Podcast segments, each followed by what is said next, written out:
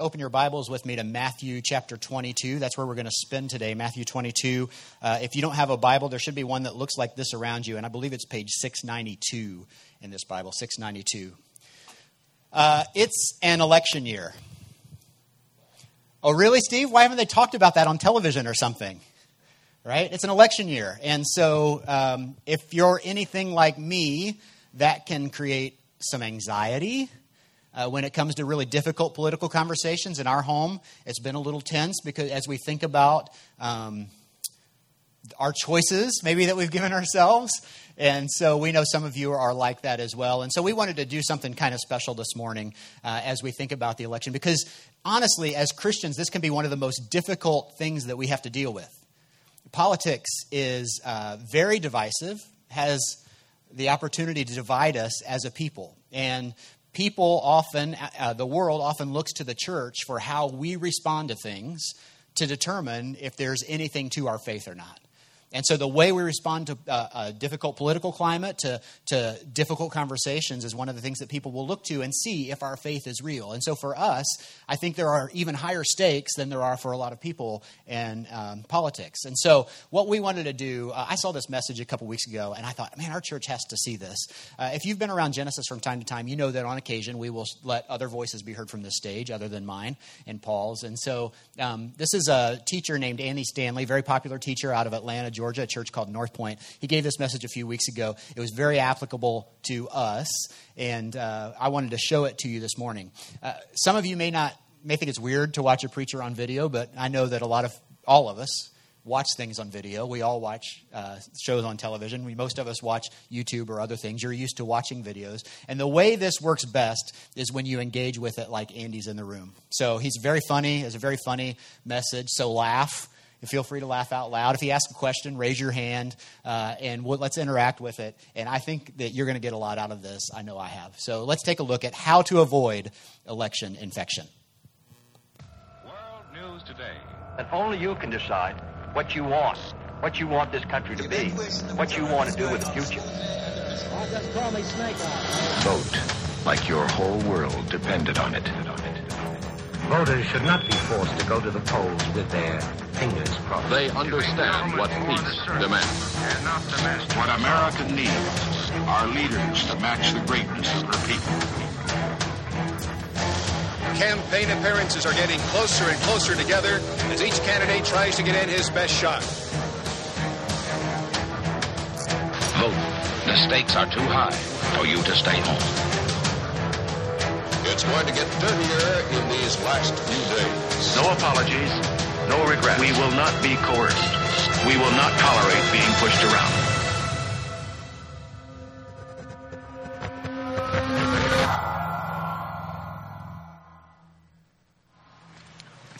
So are, y- are y'all nervous? Hey, real quick, uh, I got to do a little, little survey, and so everybody gets to play along. And if you're watching at home, you can play along. But how many of you, if you're honest, and my hand's up on this, okay, even though this might be the minority, how many of you are actually enjoying the drama and the chaos and the tension associated with this presidential election? You kind of like it, yeah. My hand's up, yeah, yeah. I don't think any ladies raised their hand, yeah. Uh, but probably not the case. Okay, how many of you can't wait for it to be over? Yeah. Afraid of that. Okay, how many of you? Um, how many of you would say, you know what? I just, I just can't stand it. In fact, you might even use the word hate. I just, I hate it whenever the subject of politics comes up around the dinner table or in a social gathering or with extended family. I just don't like it when that topic comes up. I just get nervous on the inside a little bit. How many just hate it? Yeah. How many of you are like me? You bring it up. Anybody else? You bring it up. Yeah. Yeah. Down here in the front. Yeah. I, I'm with you. It's just, it's just, a, it's a lot of fun. Okay. How about this? How many of you have watched, this is, my hand doesn't go up on this one, unfortunately. Um, how many of you have watched all the debates? Anybody here, you've watched every single one of the debates? Come on, be proud. There's, be an American. Yeah, there you go. You've watched all the debates. How many of you have watched at least some of the debates, okay? Okay. Anybody's like, huh? Debates? There are debates? Anybody? No? Okay. All right. Now, here's, here's the most personal question. I promise I won't go any more personal. I'm not going to list candidates. But how many of you have already, don't raise your hand until I finish the question, okay? How many of you have already made up your mind who you would vote for if the person you want to vote for is actually the nominee? You've already got your sights set on somebody. You are, look at that. Yeah, you kind of got your minds made up. Okay. Um, last question, maybe. Who... Who who thinks that churches and preachers in particular should stay away from all things political? Like, we shouldn't even really be talking about this. Yeah, thanks. But you came anyway, right? Anybody here, you almost didn't come, but you just you just made yourself come. You really were just, and some of you at home, you should be here, but you're not here. You just couldn't stand it, and you told yourself, I'm not going to watch that. He shouldn't be talking about that. And now you're watching because you were just so curious. So we're we're glad. So here's, here's what I want to do today. I want to issue a corporate challenge to all of the um, attenders, participants. If you call any one of our churches church home, maybe one of our churches in Florida, maybe down there at Citrus Point in Tampa, um, Athens, uh, you know, in Alabama, wherever you are, where you're part of one of our, our local churches, I want to issue a challenge today to you that I think you're up for. I don't think most Christians are, by the way, but I think we're we're a peculiar group of people. You're super mature. You're super astute when it comes to politics and just um, what's going on in the country and the world in general. You're incredible people. So most, I don't think most Christians could pull this off, but I think you can. So I'm going to offer this challenge, see if you're up for it. And by the way, if you're not a Christian, this is the perfect Sunday for you to be watching or to be participating in one of our churches, because in just a minute, we're going to look at something Jesus said that you agree with. Even if you're not a Jesus follower, you agree with this. In fact, some of you, you have heard this before. You have said it before. You didn't know it originated with Jesus, so that's going to be fascinating. So there's a lot of common ground, but my challenge isn't to everybody, although everybody can certainly play. But my challenge is to those of you who are Christians. What I want to challenge you to do is I want to challenge you between now and November the eighth to put your faith ahead of your politics, to put your faith before your politics. In other words, to put your faith filter up front and your political filter somewhere down the line after that. To be a Christ follower first and a Republican second.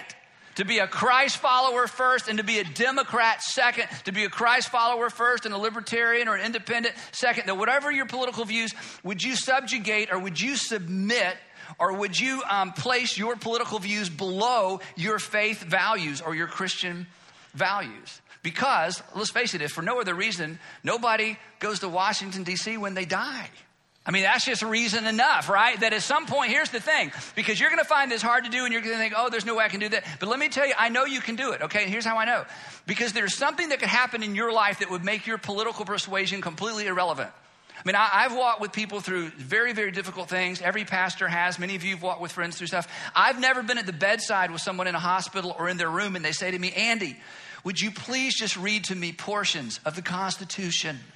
Okay, so as important as this is and as, you know, as amped up as you can get about political things, at the end of the day, you know intuitively and you know in your heart and you know through your lifestyle and experience, there are more important things. And at the end of the day, your faith really is more important. So what I'm challenging you to do, even though I don't think the average Christian could pull this off, I'm challenging you between now and November the eighth to put your faith ahead of your politics. Now, here's what I'm not saying so that you don't, don't leave or shut us off too early. I'm not saying don't have an opinion. You should have an opinion. In fact, Sandra says, I have an opinion about everything.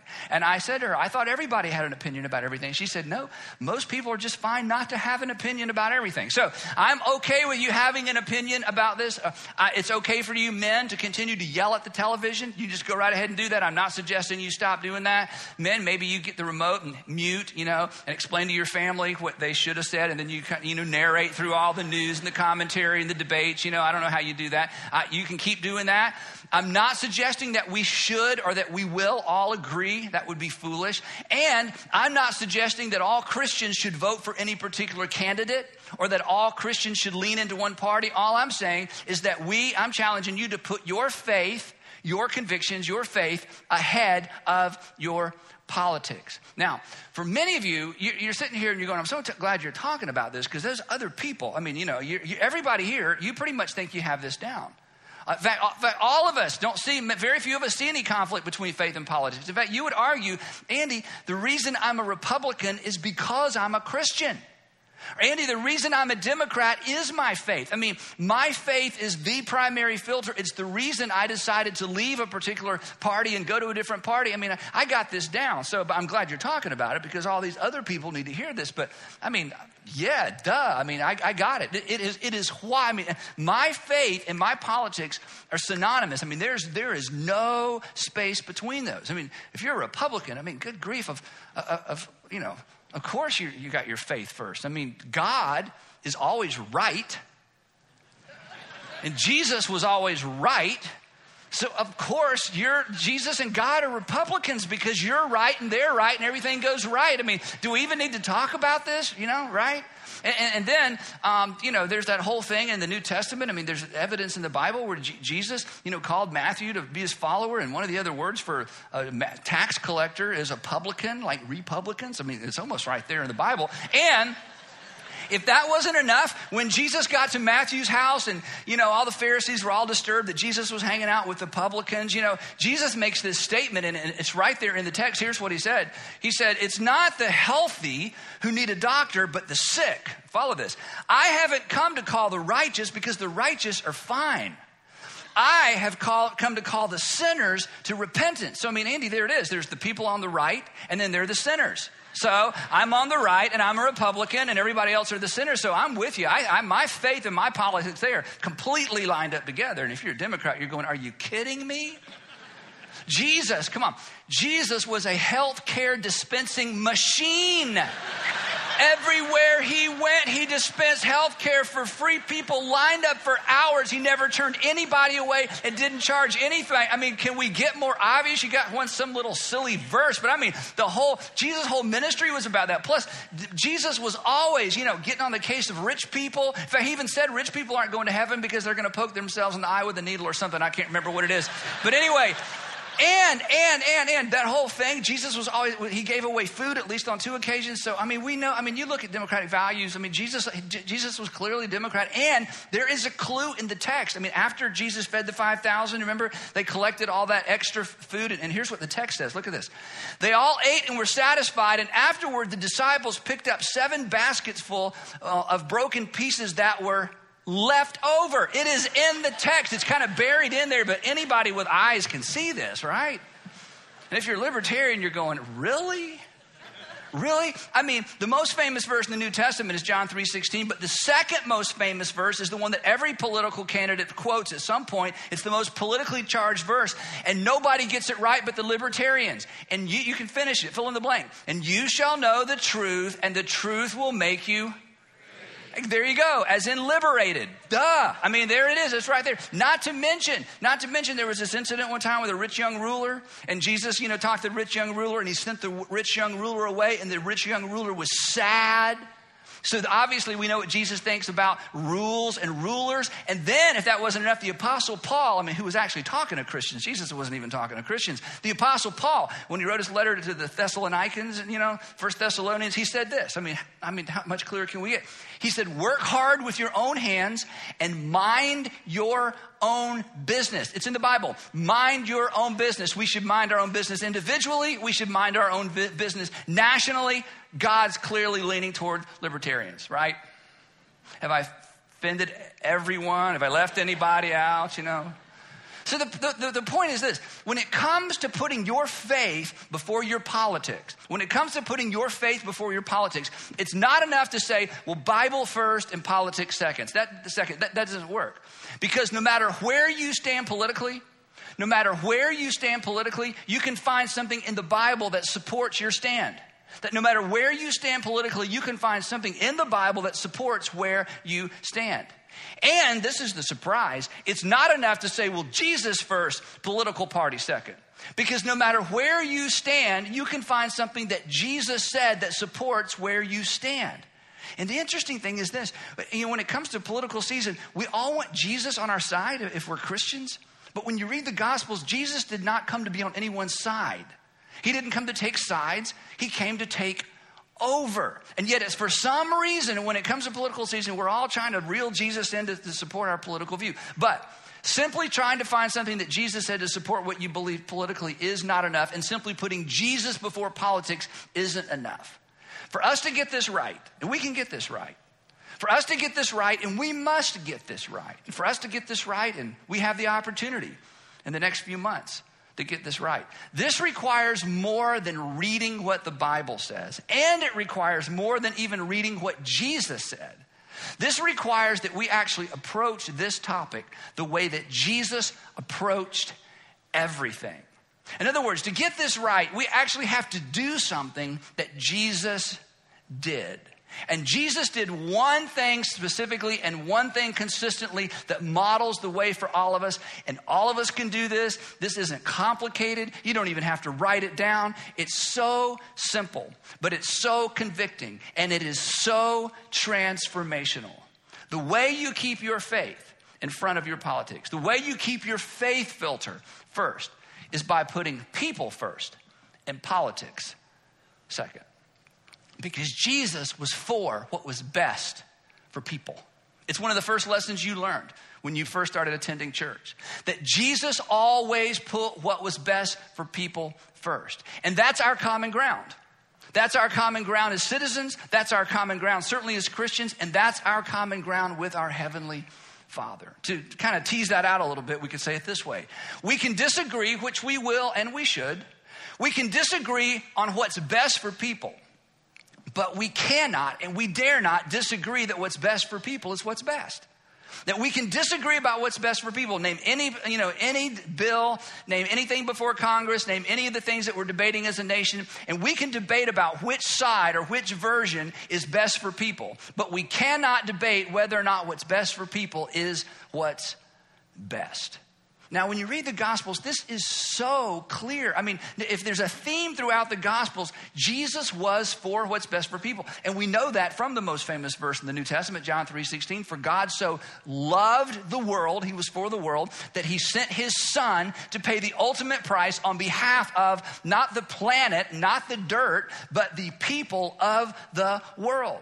That Jesus loved people and Jesus put people first. And the thing that drove Jesus crazy, read the Gospels, the thing that drove Jesus crazy is when religious people would use religious law to hurt actual people. And Jesus would say over and over and over, you have it backwards. God did not create people for the law. God created the law for people. God did not create people for religion. God created the religion for people. So one day a group comes to Jesus, and if, if you grew up in church, you're so familiar with this, you can quote, you know, this first part of this verse. They come to Jesus, and this is my version of their question. They say, Jesus, tell us. I mean, you're a teacher. You claim to be close to God. Tell us, what's most important?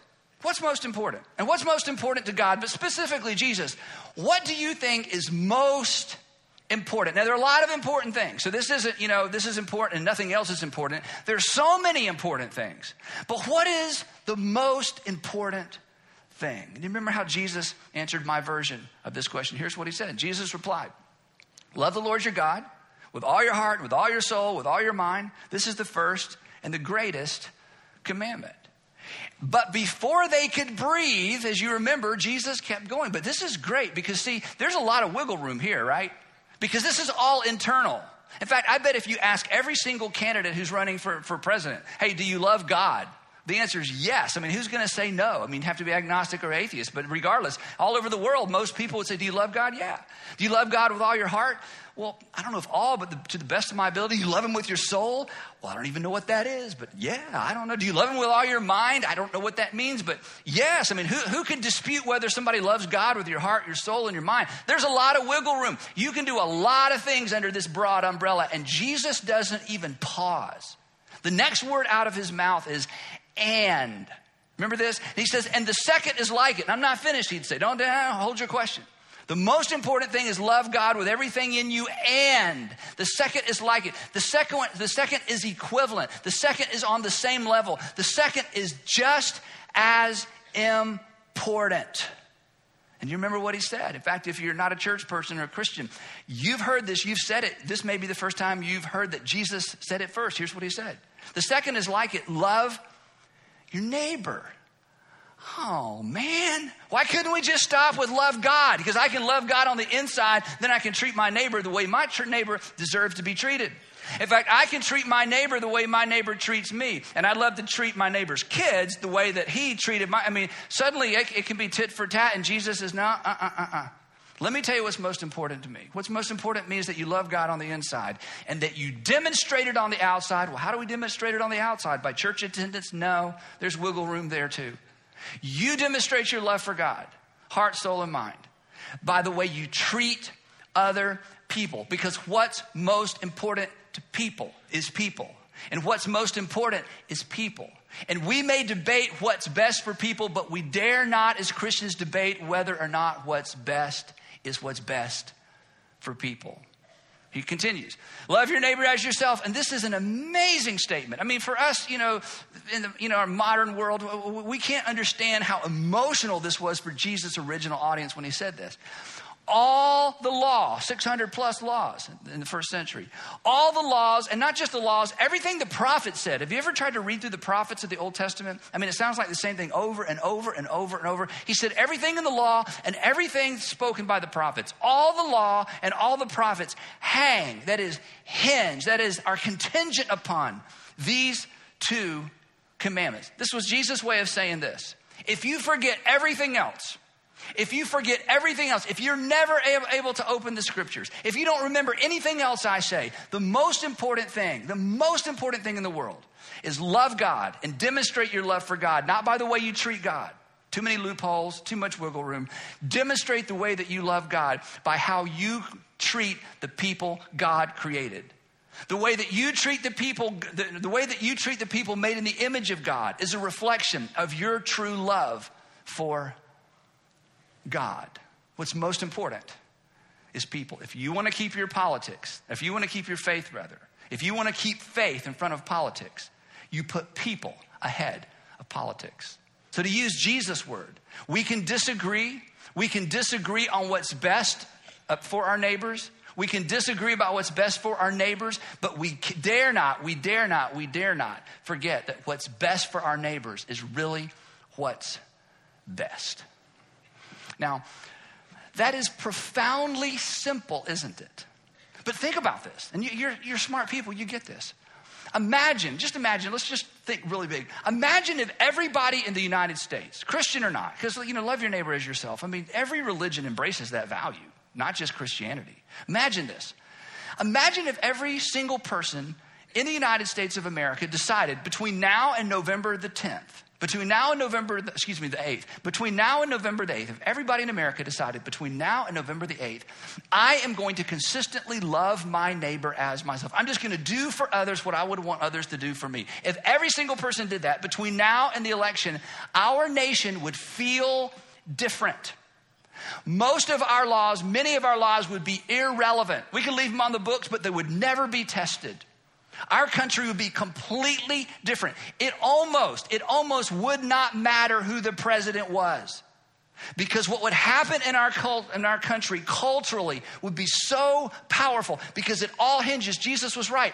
Everything hinges on love for God on the inside and how I treat my neighbor on the outside. It would be a game changer. And that's why it is so simple, why it's so simplistic, why it's so, at the same time, why it's so difficult to think in terms of placing that value ahead of my political values.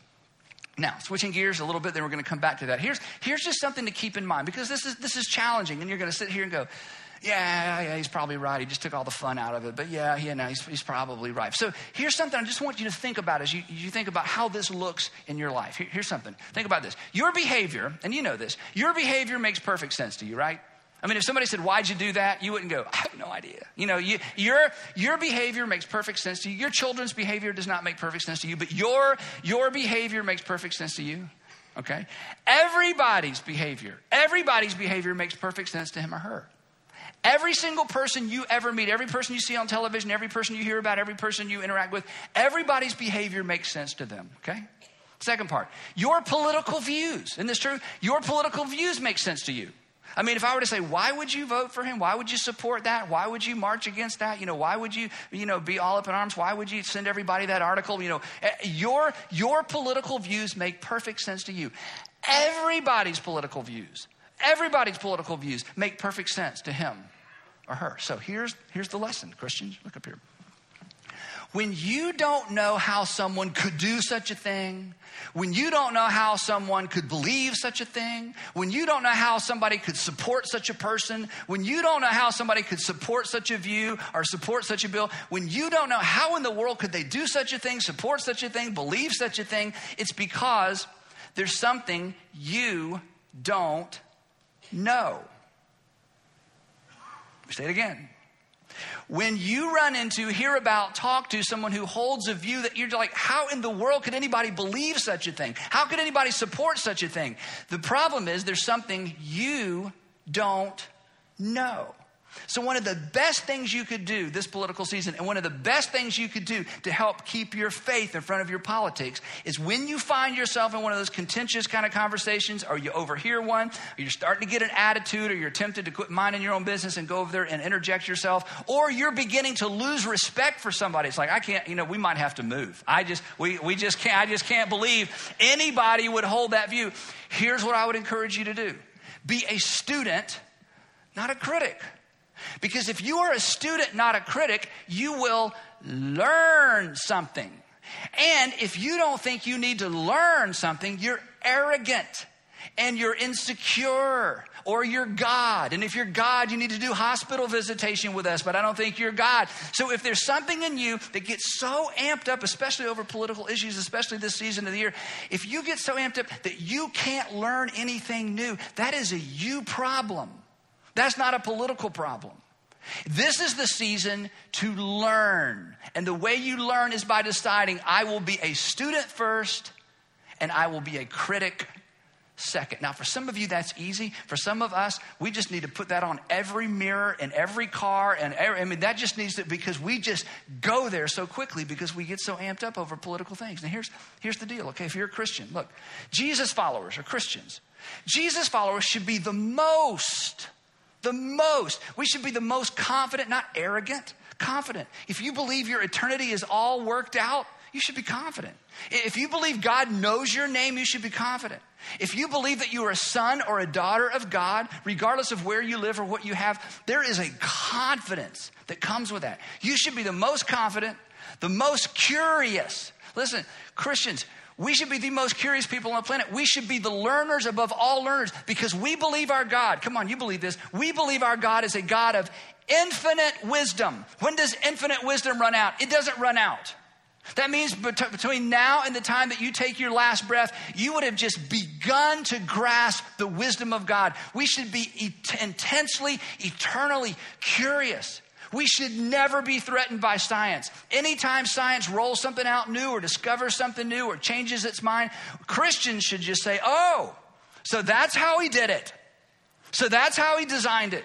So that's how he created it to work. We shouldn't be threatened by science. Good grief. We should be the most curious, and we should be the most composed, because we remember what we used to be, and we remember what God did in us, and we remember what we didn't know. And we should be the most compassionate person. We should be the most compassionate people in the room.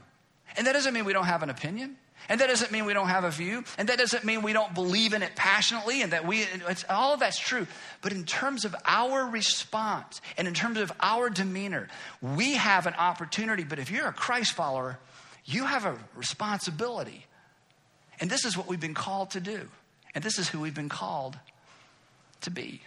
So, to make this really, really practical, I want to give you four simple questions. In fact, you, you may not like all four of these or need all four of them, maybe just one. But when you find yourself in one of those environments, whether it's around the dinner table with extended family or at work or in the neighborhood, and suddenly politics comes up and you kind of feel your blood boiling, or you find yourself just wanting to be so dismissive and just walk away and shake your head and roll your eyes like, what a bunch of idiots. Okay, here's here are four questions that may keep you engaged, may cause you to learn something, and perhaps will set you up for future influence. So here's here's four questions. I just made these up, okay? So they may be terrible, but just, just to get you going. And two of these are questions that I ask all the time. The first one is simply this, is what led you to that view? What led you to that view? Let's just say this together. Ready? What led you to that view? Or what led you to believe that? Or what led you to this position? Or what led you to hold this position? Now, here's why this is important. Because when we get in debates, when we get in a conversation, we're basically getting the last sentence of a long discussion. This is my view. This is who I like. This is who I'm voting for. This is what I believe. We're getting the end. We're getting the caboose. But one of the best questions you can ask is, wow, you know, that's new or that's different. Hey, what led you? Tell me about the process. How did you come to believe this? And you have just invited someone to tell you part of their story. And here's what you know. This is why we don't like this question. When you discover somebody's story, it's very difficult to continue not liking a person. When you get context for a view, when you get the context for an opinion, when you get the context for somebody's persuasion, you begin to understand. And when you begin to understand, the temperature goes down in the room. Say, hey, wow, that's fascinating. Or, wow, honestly, that's kind of offensive. Or, wow, you know what, I was, hey, I'm just curious. What led you to hold this particular view? Here's the second one. Have you always held this view? Have you always seen it this way? Have you always voted that way? Have you always supported that idea? Have you always, have you always, were you ever on the other side? That's a good question.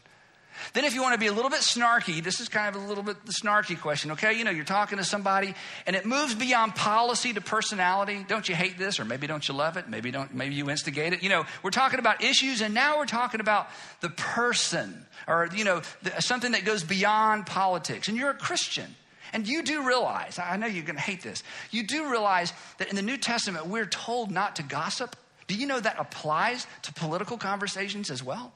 Did you know we're told to not let any unwholesome word proceed out of our mouth except such a word, word is, that is good for edification, that it might build other people up? Did you know that during political season, you know, God doesn't reach in and say, well, we're going to take those out until after the election and put them back in.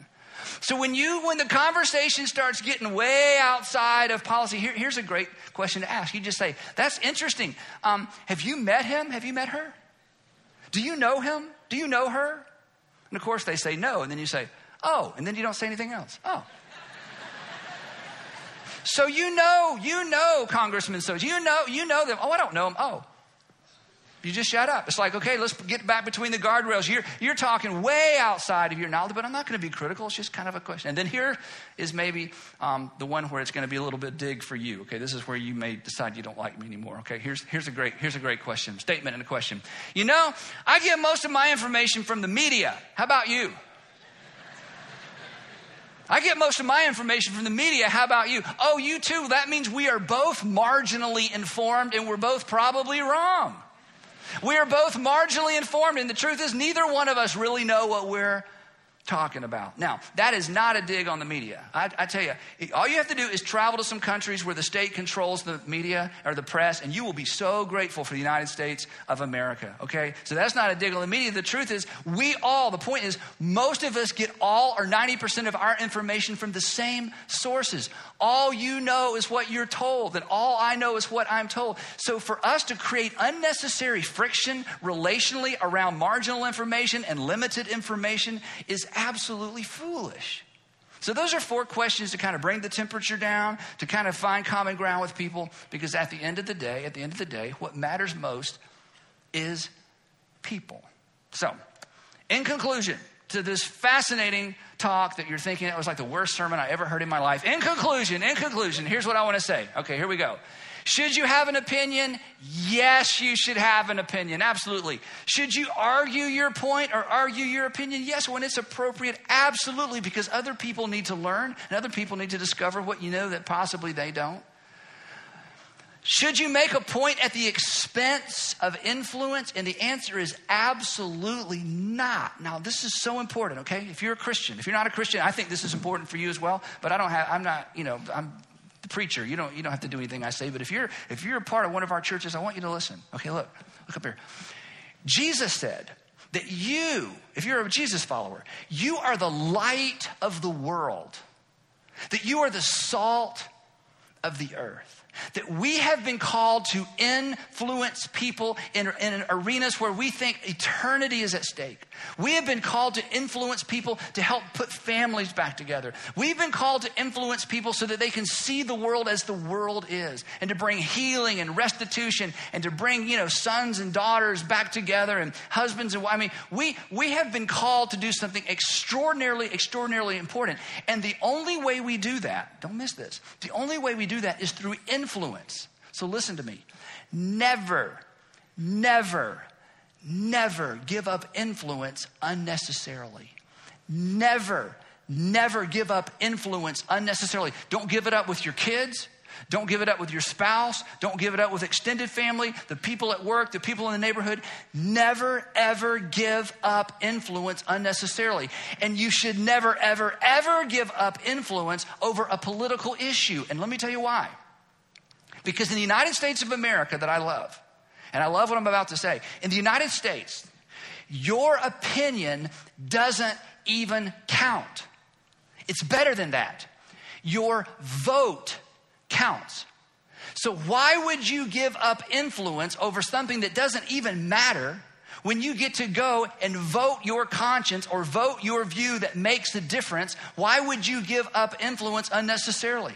Never, ever give up influence unnecessarily. And please don't give it up over something that doesn't really matter. In your opinion, doesn't matter. The good news is your vote does. This is huge, because how tragic.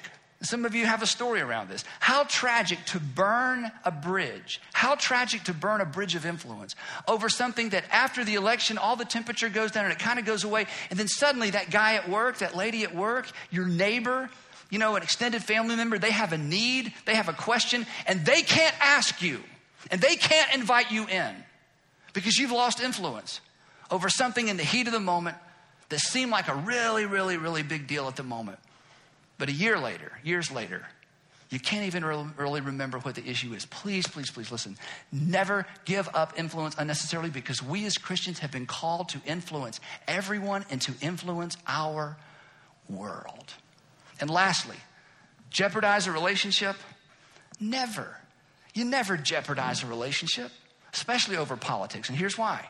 Because while we can disagree on what's best for people, While we can disagree on what's best for people, we can't disagree that what's best for people is what's best. So here's the thing.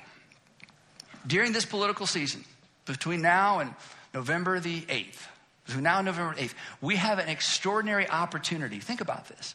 As Christians, to showcase our political diversity in a way that honors God who made us so diverse.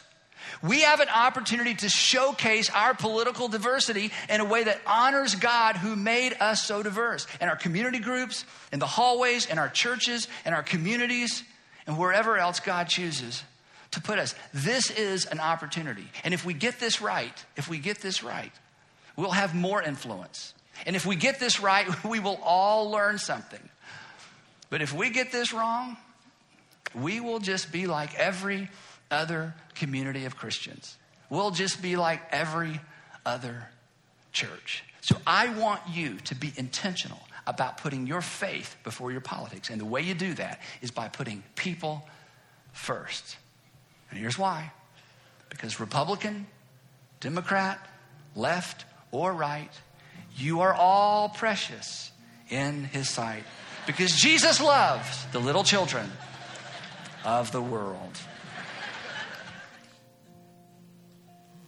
You know, if, uh, if these kind of things make you anxious, uh, nervous, if they help you not to sleep at night, um, I want to tell you you're not alone. Uh, but we, uh, as, I, as I told you a couple weeks ago, we have a saying in my house that no matter who's president, we know Jesus is going to be king. And so that's where we find our rest. But I want to share this verse with you. Psalm sixty-two five says, "Yes, my soul, find rest in God. My hope comes from him." And uh, so if your hope is coming from anywhere else, I just want to remind you, if you're a Christian, you're you're not even a citizen of this place. Like, you're just visiting here. And should you care about how things go here? Absolutely. But that idea that Andy had, that we're here to have influence and to make a difference, uh, that's what we're here for. We're here to get as many people as we can into the place that we live, where we're citizens, into heaven. Would you pray with me? Heavenly Father, I do pray for the political process in this country. I pray that you would use Christians in influential ways to, to spark the discussion. Lord, help us to be the most compassionate, curious, composed, and confident people in the room. Help us to be the ones that culture looks to uh, when they ask, what should our leaders look like? Help us to be the ones that have influence over our friends and our neighbors and our neighborhoods, Lord. Help us to uh, to choose leaders in every level of government that will look to you for guidance and wisdom. God, help us to uh, be a people that acts like the light of the world. Lord, where we are focused on you being the most important thing, people being uh, important, and then everything else coming after that.